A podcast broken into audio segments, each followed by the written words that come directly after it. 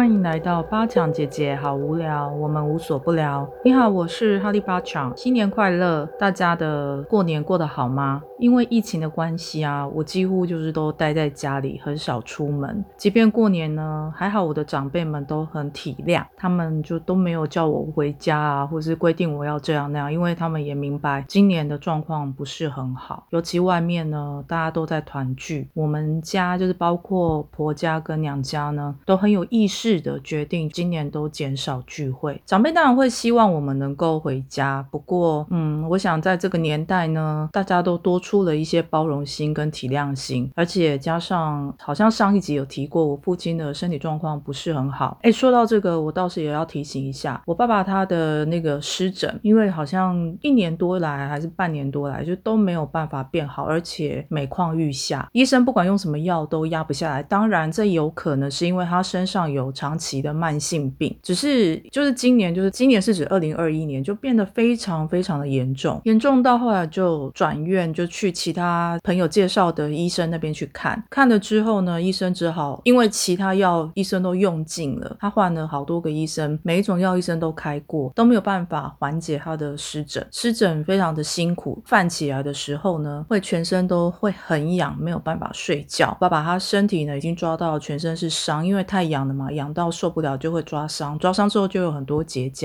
然后这些结痂又会让他更痛苦，就这样子恶性循环。他转院最后到了最后一个医生，这个医生就发现其他医生用药都已经用的差不多了，他就问我们有没有意愿就是吃吃看自费的药，只是那个药呢非常的伤肝还是肾，我有点忘了。那那一次我有去陪诊，因为看到爸爸实在是太痛苦，所以知道有点冒险，就说好，那我们就先吃一个礼拜的那种自费药。那他因为是自费，我想他的药效应该相当的强，或者是比较强。就这样子吃了一个礼拜以后，他的痒呢就有改善。因为那时候第一个目标就是希望他能够不要再痒，那其他问题就慢慢解决。可是果然他的好像是肾还是他的肝呢指数就不好，而且他就开始脚水肿。后来也只好停下这个药。不过现在他看起来好像没有再更痒了，因为之前就是痒到什么药都压不下来，包括内固醇。都已经开到最高剂量也没有用，可是我觉得好像就是因为这些药反反复复的吃，然后再加上这个自费药，我爸爸在过年前呢，他的状态就是非常的差。那为什么讲到这个呢？其实是因为我后来呢，有一天跟我一个朋友在网络上聊天，那我就跟他提到我爸爸这个状况，结果他跟我说哈，怎么会这样？那我那时候还跟他分享说，因为我妈有听其他的病友分享说，好像是打了疫苗之后呢，原本有的皮肤病就变得更严重，而且呢是那种。感觉就是一直往下降，就是那个病况不会好，然后越来越严重这样。然后那些病友就是大家在诊间外面嘛，就会因为等很久要聊天，然后他就会在讲说，该不会是因为就是疫苗的关系导致呃身体的免疫系统出了问题？所以比方说可能只有一点点湿疹，然后就加速恶化。那我那个朋友就听我这样分享后，他也很惊讶，因为他说他爸爸好像也是二零二一年时候头上开始长湿疹，那我爸是全身就是都是，他就很。惊讶我这个分享，所以他就决定说，哎，他要记得去提醒他爸爸，呃，要注意这件事情。也就是因为这样，我并没有逼迫我们的爸妈一定要去打第三剂的疫苗，因为我父母打的都是莫德纳。我对疫苗没有研究，但是他们第一剂、第二剂都是打莫德纳，那第三剂我不知道能不能改成其他的疫苗。可是因为他们年岁已经很高了，我在想，就是第三剂如果他们很害怕，因为他们也是心里会有点疑虑，就说这个疫苗是？导致他们某一些慢性病变得更严重，而问医生呢？医生其实没有办法回答的，因为这个是一个非常新的疫苗，全世界对这个疫苗所做的研究根本就还不到三年或者四年。那其他疫苗的研究大概都有十年以上，包括我最新，我这一辈子呢，离现在最近的疫苗就是那个子宫颈疫苗，至少也有十年、二十年了，不然就有十五年的研究期。新的疫苗其实蛮危险的，只是现在大家很怕这个病毒会导。是重症，所以就只好。逼大家都去打，不管你有没有打疫苗，或是你是哪一派的，就是说你是疫苗派还是不打疫苗派，我都尊重。只是我就跟大家分享说，嗯，有这个状况，然后而且呃，像我先生他们公司呢，也有一个扫地清洁人员，也是打了疫苗，大概两天之后就倒下了。呃，身边遇到这样的事情，就会觉得特别的感到严重，因为通常我们在看新闻的时候，就会觉得哦，有一点觉得那是置身事外，别人发生什么事，只会觉得哦，好可怜哦，好可惜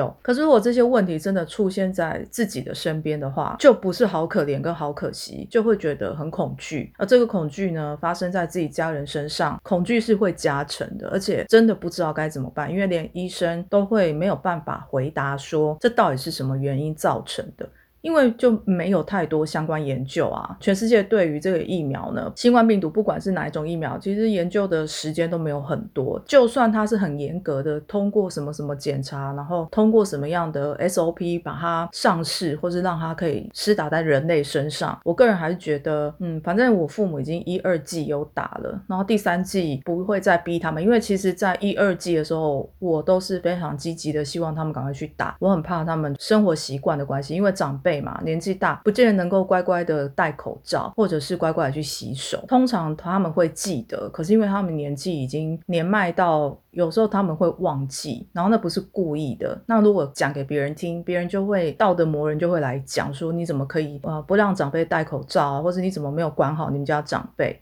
可是我觉得这个呢，晚辈没有办法二十四小时就是都跟在长辈旁边，因为我们要上班，有自己的日子要过。那光是去管他什么要不要戴口罩、洗手这些这种家常小事，呃，他们很烦，我们也觉得非常的啰嗦。所以后来呢，就因为这样，我一二季就是很鼓吹他们去打，然后并且跟他们讲说不要害怕，而且也会想一些办法，就是在打完之后呢，吃一些糖球，然后让他们把这一些症状稍微尽量的排除，只是。排除多少并不知道，可是现在看到的就是我妈妈没事，可是我爸爸呢，他可能因为真的是慢性病缠身，就是各种慢性病，因此可能就是身体的机能已经没有办法抵抗疫苗带来的副作用。在这边跟大家分享，也不是要就是散播恐惧或者是呃危言耸听，只是分享说呃我们家长辈有遇到这样的状况，不过其他长辈都是没有事的。那如果说家里有长期慢性病的长辈，希望就是大家能够多注意。他们的体况，而且如果他们真的打完疫苗，比方说越来越没有精神啊，然后状态越来不越来越不好，或是有些病突然加重了哦，就像比方。简单的湿疹，其实湿疹我知道很难治，可是因为它就是下降的太陡峻了，就是那个下降值太陡峻，所以我们会觉得有点奇怪。然后再加上身边也有一些，比如说我那个朋友，他听到他才惊觉说，哎，他爸爸从来这辈子没有长过湿疹，那他爸也有一些慢性病在身上，可是就打完疫苗后，哎，真的也有发生类似的事情，而病友们之间又有相关的讨论，那这些讨论都没有依据。不过。问了医生之后，医生也没有依据，所以在医疗上跟我们人体，我们是白老鼠嘛，人体实验就是我们这些白老鼠的状态跟医生讲也没用。可是医生呢要跟我们怎么说，我们也不知道到底是真假，因为完全没有什么数据可以佐证，没有太多啦，不是说完全没有，没有太多数据可以佐证。所以这些事情希望就是呃分享出来跟大家讲，然后大家注意一下，不管是自己或者家里面长辈，多多关心，然后看看他们的状况，大部分都。会会没事的，只是如果像我爸爸这种呃特别的状况，大家就多加注意喽。好，那呃，这个事情就分享到这边。然后接下来我想要讲一个，就是说，好，接下来想要分享就是说，有一本书叫《灵性歧路》，这本书大概是我这几年呢不停的重复翻看的一本书。哈，简单讲就是这样子。那它就是一个揭露新时代灵修华丽糖衣下的误用与陷阱。它里面介绍很多错误的观念，或者是他不认同的观念。这个作者是罗伯特博士。那这个博士呢，他在里面写了很多，就是现在新时代灵性，我们在修行的时候可能会遇到的一些奇怪的观念。那因为他本身是心理学博士，所以他会用一些心理学的想法，然后把它简单的尽量写给大家了解。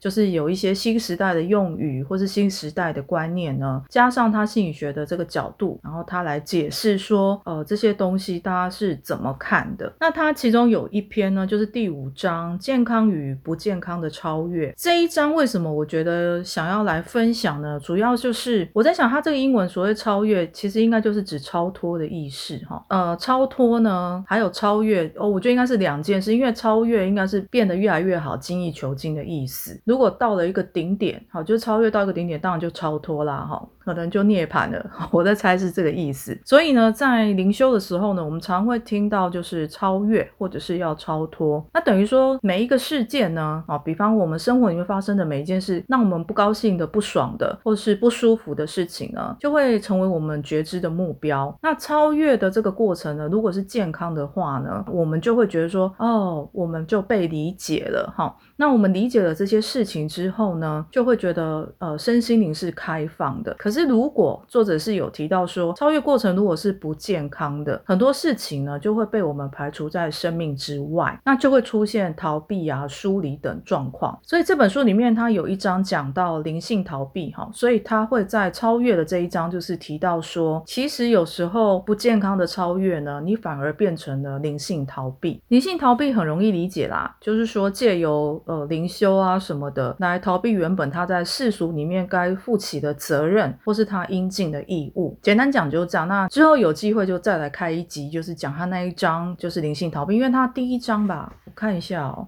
OK，因为他第一章就是呃讲以神圣之名行灵性逃避之时。然后解释一下，说何谓灵性逃避。那今天讲的这个呢，是指说，当我们陷入灵性逃避之后呢，超越就变成好像是一个好事。为什么呢？因为就会告诉自己说，哦，我就是因为我已经意识上已经超越了这些世俗所有的，不管是想法啦、情绪啊、看法啦、概念啊，因为我超越了嘛。所以我把这一些世俗所有事情都摒弃在外，那看起来好像就是说我都不关心旁边的事情，就是高高在上的样子。他有说，就是那个就是比较级，会认为自己是最高级。那这个最高级的自己的这种超越呢？呃，作者是认为他就是比较偏向不健康的超越啊。我可以理解，因为它里面有提到说，在灵性的修行里面，我们会提到说要让自己上升。好，有一些书本会把它讲。讲成是扬升，扬升跟上升呢，其实就是简单讲，台湾市面上现在流行就是静坐嘛，打坐。那以困难尼尼瑜伽来讲，就是我们会做一些冥想。那当然，其他瑜伽也有冥想啦，因为我只懂困难尼尼瑜伽，我拿自己比较了解的东西来作为比喻。那因为其他东西我不了解，我就不随便讲哈。好，那也就是说，我们有时候会把那种在冥想中或者在做 Kriya 的过程里面，我们会感觉到自己进步了。比方说，在冥想的时候呢，会突然。会到达一个境地，大概就是在那冥想的几分钟之内，哈。如果你冥想做很长，比方，呃，我做过六几分钟的冥想，就是一个冥想可能就已经要做到两小时了。那如果是这么长的冥想呢？如果很认真的做，或者说在状态很好的时候做，这样两小时以上的冥想，其实会真的把人带到某一种境地去，甚至在唱诵 mantra 的时候也会，哈。那其实那个是有道理的。前面有一集我有讲，就是为什么要唱 mantra，有稍微简单解释，呃。Mantra 为什么可以把我们带到那样的境地？好，好，那所以就是我们上升的时候呢，就会觉得哇，我超越自己了。就是这个超越自己呢，会觉得自己可以克服任何的困难或者是痛苦，而过度呢去夸大上升以及向上，向上就是扬升呐，哈。体验过这件事情呢，就会觉得这件事情，嗯，会蛮自傲的。一开始我得承认，因为像我一开始在做瑜伽或者我在做冥想，我得到很多提升的时候呢，哎，我就会有一种骄傲感。那种骄傲感就是说，哎，好像我的确比较优越。那种优越感就是说，呃，其他人都泛泛之辈，好都不知道这种感觉，然后都不了解说，呃，在这个灵性上的提升呢，是多么美妙的事情。他们不懂，他们是凡人，他们是俗人。我啦，我指我哈，就是会有这样的想法。因为上升如果是以身体的脉轮来讲，就是从第一脉轮到第七脉轮，一为低，七为高，哈。那因为一是海底轮嘛，你听名字就知道海底轮，那三个字就代表什么？顶轮是什么？就是第七脉轮。嗯，我要先讲哈，脉轮这件事情呢，呃，我觉得很复杂，我也不是很了解非常多。反正也会有人告诉我说，哎，脉轮现在已经不止了。当然了，我的灵性学习也不是只有瑜伽，我所学的一些灵性其他的学习内容呢，脉轮就是已经超越第七脉轮啊，八九十几十几都有啦哈。就是我接触过的都是有听到这样的说法。不过我们就还是以传统最泛泛的来讲，就是说人就是七脉轮。所以当我们在灵性修行，我们下向上扬升。哦，超越第七脉轮之后呢，就会有一种觉得啊，这样很好，飘飘然的形而上的这种感觉是很棒的。即便呢，在这个过程里面呢，我们注意到说，哎，万一有一天突然被往下拉，也就是底下嘛，哈，我们假想象第七脉轮就是下降到第一脉轮，哎，我们就觉得自己退步了，就会有一种这种这种概念。那这个概念其实我觉得以人类的逻辑来讲是很能够理解的，就是会觉得，哎，我不再向上，我不再往上了，然后。我就觉得，我就不想再去体验往下的感觉，就会一直想追求，一直向上。然后对于底下这件事情呢，底下就是向下哈。身体呢，其实常常是处于底下的。我是指肉体，为什么？因为肉体就是物质啊，物质是所有整个灵性层面里面最不灵性的，也不能这样讲，它也是灵性的一部分。只是有一些人会误以为说，哦，我们的肉体是不重要的，我们的肉体呢是向下的感觉。因为的确，比如说你一生病，你的肉体就会下降嘛。生病，肉体下降，你就会开始觉得自己不好，这个是非常容易去连接到的感受。所有人类都是如此的，所以通常在追求灵性的时候，我们会一直想要去找那种虚无缥缈的上升感，却忘记说我们的身体才是将我们定锚在这个世间。或者这个物质世界最重要的一个庙宇，我们会讲身体是庙宇。它如果是庙宇的话，其实身体是异常非常非常神圣的。上升的相反呢，就是下降嘛。在灵性的世界，下降这件事情并不受青睐，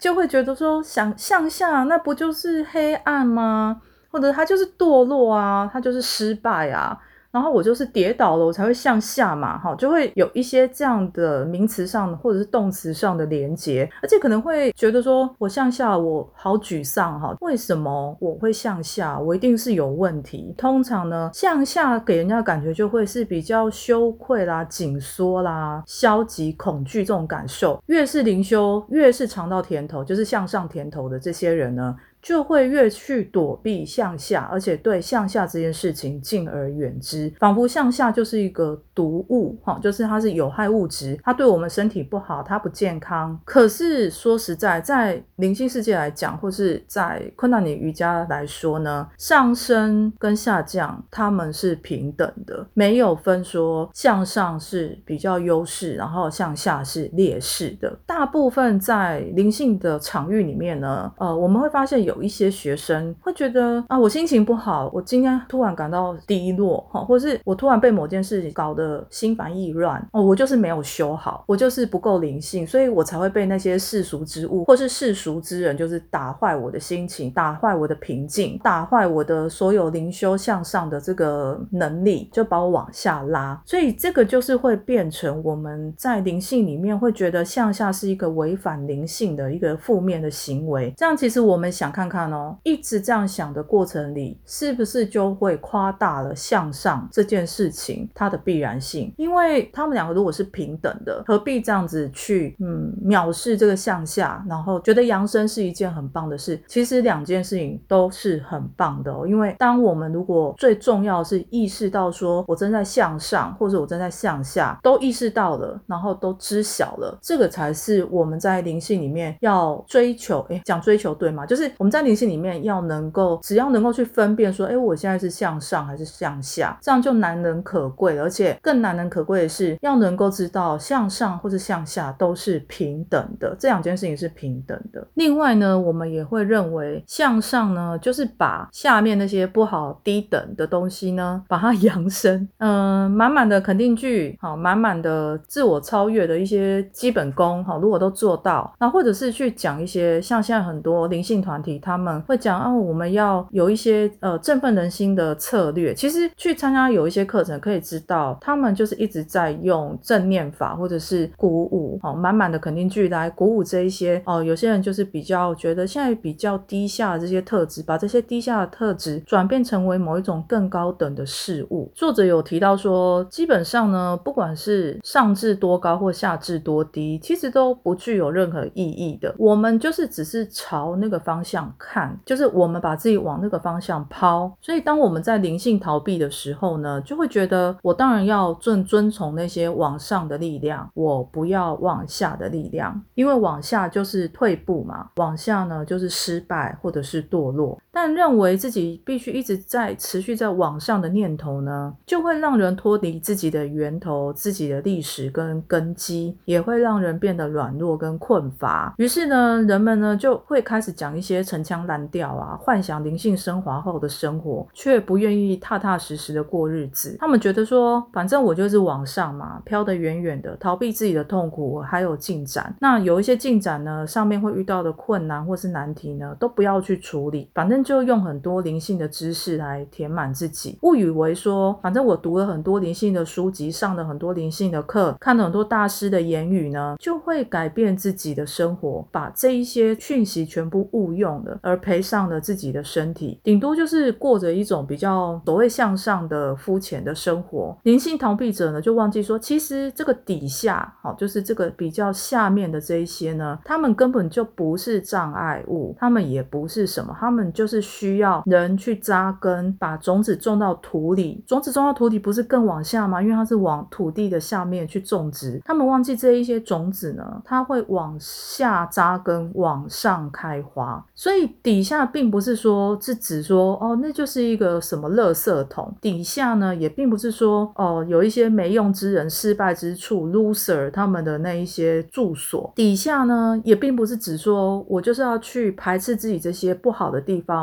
不想去想自己的脆弱，或者是自己的恐惧，不去面对这一些所谓自己认为失败的地方。说实在，许多真正成长都是要从底下开始扎根的，而底下呢，也等着我们去参与，并且去认同、承认它的价值。所以，我们去面对、接纳自己不肯接受的那一些部分呢，一旦这么做了，那么我们就能够腾出空间，让自己真正的改变。所以，底下呢，对于许多修道者。而言，身体是底下那里，好，也就是指我刚刚有讲，我们身体就是物质，物质其实就是，嗯，很多人认为就是很底下，好下面的地方，好会被贬低为物品，就是会觉得啊，我的身体就是个物品。可是其实我们的身体是庙宇，好，它是一个 temple。唯独只有好好照顾自己的身体呢，才能够说去理解什么叫做灵性，否则呢，我们就是一直过着一种拒绝真正身体化。化的生活，以物质的态度呢，与自己的物质性，呃，就是自己的身体的状况呢，和情绪保持密切的联系。所以作者这里的意思就是说，当我们在往上，好，会觉得说我在追求灵性啊，我要往上，我要更优越，我要更飘然，我要更超脱的这个过程里面，如果没有一个向下扎根的力量，呃，其实在做这样子扬升的过程里面，会让自己的身体是毁损的，而且是很伤身的。而如果没没有保持好健康，你要怎么往上？Hello, s i b o calling，那是不可能的哈。这个概念呢，我不知道这个作者他是用，他可能是用心理学部分来讲。不过在瑜伽，尤其是昆达尼尼瑜伽里面，我所接受到的训练，或是我所理解到的这些知识，跟这个作者是比较像的。因为我们的身体是我们的庙宇，我们要有所求。第一个庙要求谁？就是求你的身体。所以为什么要讲求身体健康，吃东西健康，要有意识的挑选？食物，当然有时候我们会忍不住，因为一些个人的习惯或喜好，会去选择比较不健康的商品或食品，那没有关系。可是大部分的时间，我们还是会希望在这条路上的人呢，能够，即便你选择垃圾食物，你也是有意识的去选择。你知道说，哦，我这一餐我就是因为我太想吃了，因为我的欲望，所以我选择了泡面。好，假设是这样，其实你就是有意识，而不是呃完全的因为觉得泡面。面是一个很低下的东西，而不去吃它，这个概念是完全不一样的。我很久以前在我自己的部落格或是我自己的脸书有写过，其实所有事情都是意念形成的。如果你今天吃这个泡面，我知道它对身体实质上是不好的，可是如果我是用比较有意识觉知的知道说，对我现在其实在处理我自己的情绪，比如说我情绪不好，我太饿了，好，或是我有一个习惯，那个习惯是让我心情不好，我就要吃泡面，我才会心情转好。我只是比喻，那我就有意识的去做吃泡面这件事情。那很多事情都是一样的，我们只要有知道说，哦，我其实明白我现在做这件事情不对，可是我将来我会尽量的减少它，并且在未来的日子里，我会尽量寻找比较健康的替代方案。那这样的替代方案呢，慢慢的练习，练习到最后，会终有一天会偶尔可能你可能一以前一个月心情不好，一个月一次的泡面，可能就变成两个月一次、半年一次、一年一次。那这个是循序渐进的，他没有办法就是靠冥想，然后我就永远再也不去接触这个或者去面对这个坏习惯。好，希望大家可以理解我我想要表达的。好，不理解就算了。所以在生理和其他层面呢，要提高自己的身体性。他这里讲的身体性，我想应该就是指身体健康啊。通常有幻觉的人呢，其实身体都是不好的，或者是通常觉得自己常常通灵的人呢，呃，以前我老师就说，那就赶快去吃维他命 B，好，应该是身体某一个元素缺少了，然后你才会有一些特别的幻想，或是特别的觉得自己是灵媒啊什么的。我的老师那时候告诉我，这是有研究的，就是有一些人特别的容易幻想说自己是什么转世啊，或是什么什么以前前世是什么哈。那通常有这些幻想的人呢，最好就是再去吃一下维他命 B，好，综合维他命 B，吃完之后如果还是这样子，而且要吃一阵子哦，因为通常这一些维他命呢，在我们身体要达到一定的浓度。都要吃到一定的量跟时间，假设要三个月定时定量，三个月之后呢，也许那种比如说常常觉得受到凌扰啊，哈，或者是有觉得自己跟什么通道啊，自己去遇到什么事情，遇到什么临界的事情，那你就吃三个月的维他命 B，然后也许就会改善了。那你就知道，其实只是因为自己身体某一些微量元素不够，就会造成那个状态。那当然我不否认，我还是讲哈，我不否认有些人天生本来就是有这一些通灵，或是有一些。敏感体质，好，但是如果嗯真的有敏感体质的人，我建议就是去补充好自己所有的微量元素，就会发现跟自然融合的话呢，这一些东西就可能会慢慢的消失，然后会从大自然里面，大自然会给你很多很多这方面更健康、更正面的讯息。然后作者提到说，健康的超越呢有一个特色，超然，好，超然，但是这些超然呢不会让人解离，反而要人靠近所有的正在被超越的。事物，而且呢，距离近到足以充分了解它，也能够一清二楚的看见它。相较之下呢，理性逃避对于自己要去面对的那些事物呢，是避之唯恐不及的。那这里意思就是说，如果我们达到一个超然的状态的话，嗯，好，我举个例子哈，假设我跟我妈妈的业力很强大，如果是不健康的超越呢，我就会。